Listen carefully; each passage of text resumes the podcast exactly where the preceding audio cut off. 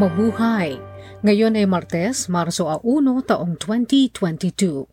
Kayo ay nakikinig sa Balitang Pilipinas sa Tagalog.com. Sa ating pangunahing balita, Isang Pinoy seaman nasaktan sa pagtama ng missile sa isang barko sa Ukraine. Metro Manila at 38 pang lugar sa Pilipinas nasa Alert Level 1 na. Dahil sa tirang noodles, dalawang binti at mga daliri sa kamay ng isang teenager pinutol. Isang Pilipino ang nasaktan nang tamaan ng missile ang isang barko na may 21 Pilipinong seamen sa Black Sea sa Odessa, Ukraine.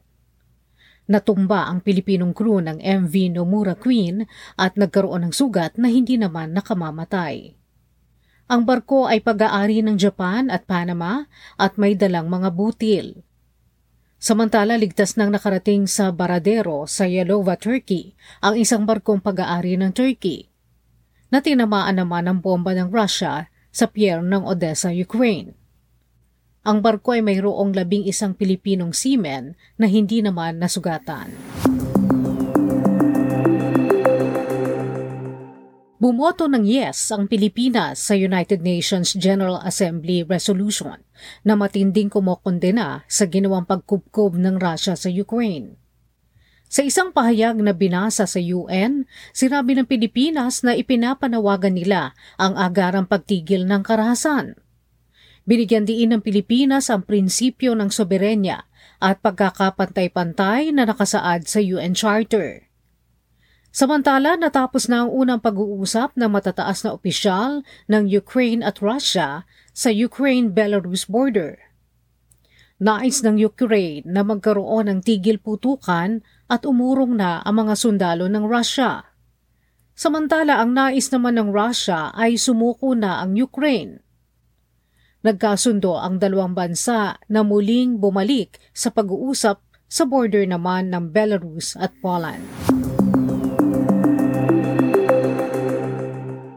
Dumarami ang mga bansang nagpapahayag ng tulong at suporta sa Ukraine.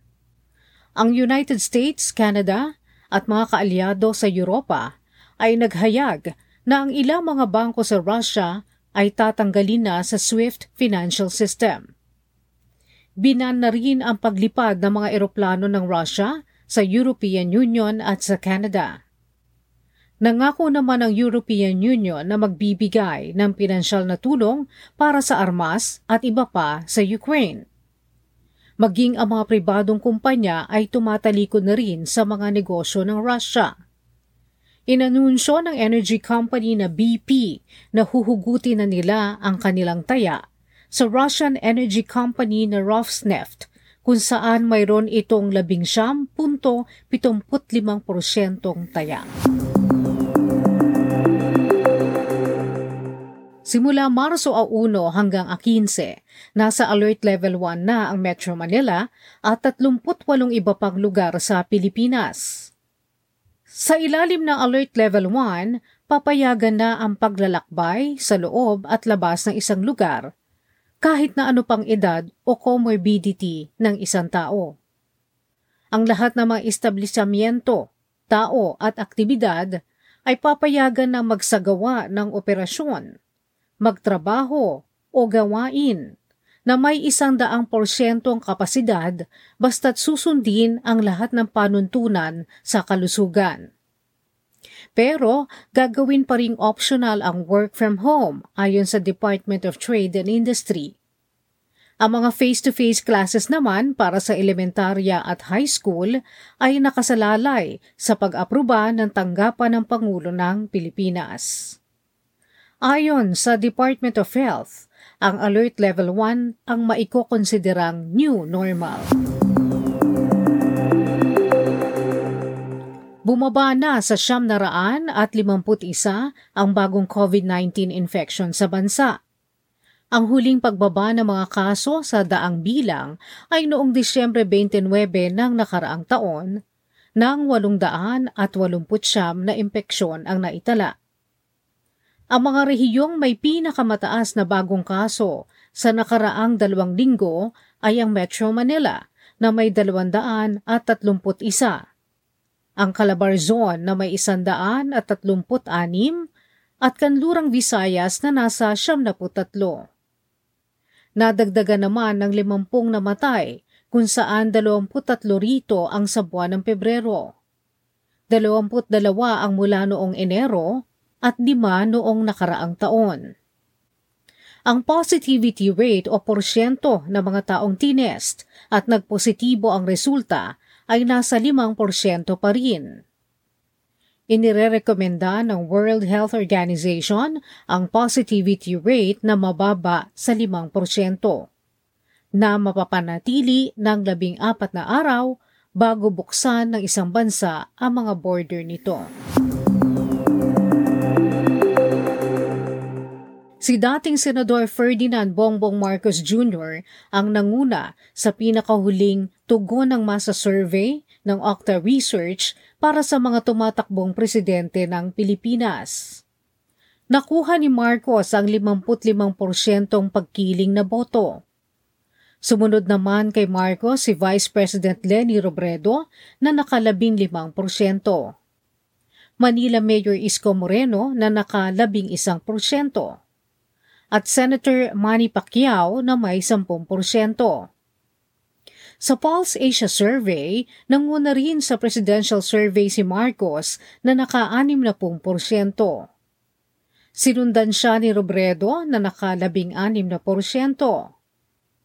Si Davao City Mayor Sara Duterte naman ang nanguna sa Vice Presidential Survey ng Octa Research. Sinundan naman siya ni na Senate President Vicente Soto III at Senator Francis Pangilinan. Sa pagkasenador naman, nanguna si Congresswoman Lauren Legarda. Sinundan siya ng broadcaster na si Rafi Tulfo, Congressman Alan Peter Cayetano, at Senate Majority Leader Juan Miguel Zubiri. Ang survey ay isinagawa noong Pebrero 12 hanggang 17 Makarang opisyal na ilunsad ang panahon ng kampanya para sa halalan sa Mayo 9. Isang libo dalawandaan ang mga sumagot sa survey ng Octa Research. Balita sa kalakalan.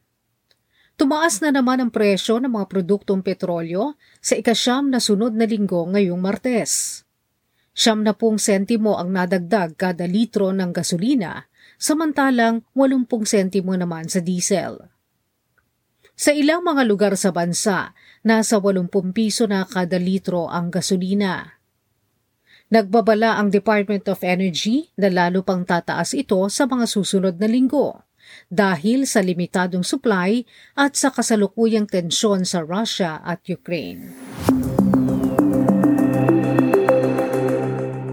Sa balita sa palakasan, Makaraang makuha ang status na isang profesional na liga mula sa Games and Amusements Board, isa sa gawa ng Field Basket ang ikalawang tournament simula Marso 15.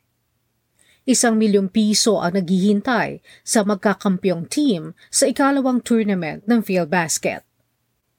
Samantala, inaasahan naman ng isa pang bagong liga, ang Pilipinas Super League na makakapagsimula sila ng tournament sa Marso 18 sa Dipolog City. Sa balitang showbiz, ang Pilipinong entertainment journalist na si Ruben Nepales ay nagwagi sa National Arts and Entertainment Journalist Awards sa Estados Unidos. Nanalo ng unang gantimpala sa Best Non-Fiction Book ang photojournalism book ni Nepales na pinamagatang Through a Writer's Lens.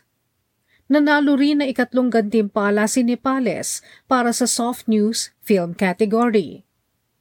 Nakuha rin ni Nepales ang ikatlong gantimpala para sa Best Entertainment Blog. Ang awarding ay ginawa virtually at ibinigay ng Los Angeles Press Club. Si Nepales ang kauna-unahang Pilipino miyembro ng Hollywood Foreign Press Association. Sa balitang kakaiba, dahil sa tirang pagkain, isang teenager sa Massachusetts ang nawala ng dalawang binti at paa at sampung daliri sa kamay. Isang labing siyam na taong gulang na estudyante ang kumain ng kanin, manok at lo mein sa isang restaurant sa Massachusetts. Ilang oras makalipas ito, nakaramdam siya ng matinding pananakit ng tiyan at nagkulay talong ang kanyang balat. Isinugod sa ospital ang teenager dahil hindi makakilos. Bagsak ang iba't ibang lamang loob at may mga rashes. Hindi rin makahinga. Tumaas ang presyon ng dugo at nagsusuka. Bago ito, malusog naman ang college student kahit na umiinom ng alak at naninigarilyo. Makaraan ang mga test na pag-alaman na mayroon siyang meningococcal purpura fulminant disease. Ito ang naging dahilan ng pagtigas ng kanyang leeg, pagkahilo, pagbaksak ng kanyang hingahan, paninigas, at pagbaksak ng mga lamang loob nakuha ng teenager ang bakterya mula sa kanyang kinaing tira-tira. Dahil sa sobrang impeksyon na nilikha ng bakterya sa binti at mga daliri ng teenager, kinailangan putulin ang mga ito. At yan ang kabuuan ng ating mga balita ngayong Marso 1, 2022 para sa Tagalog.com. Basta sa balita, lagi kaming handa.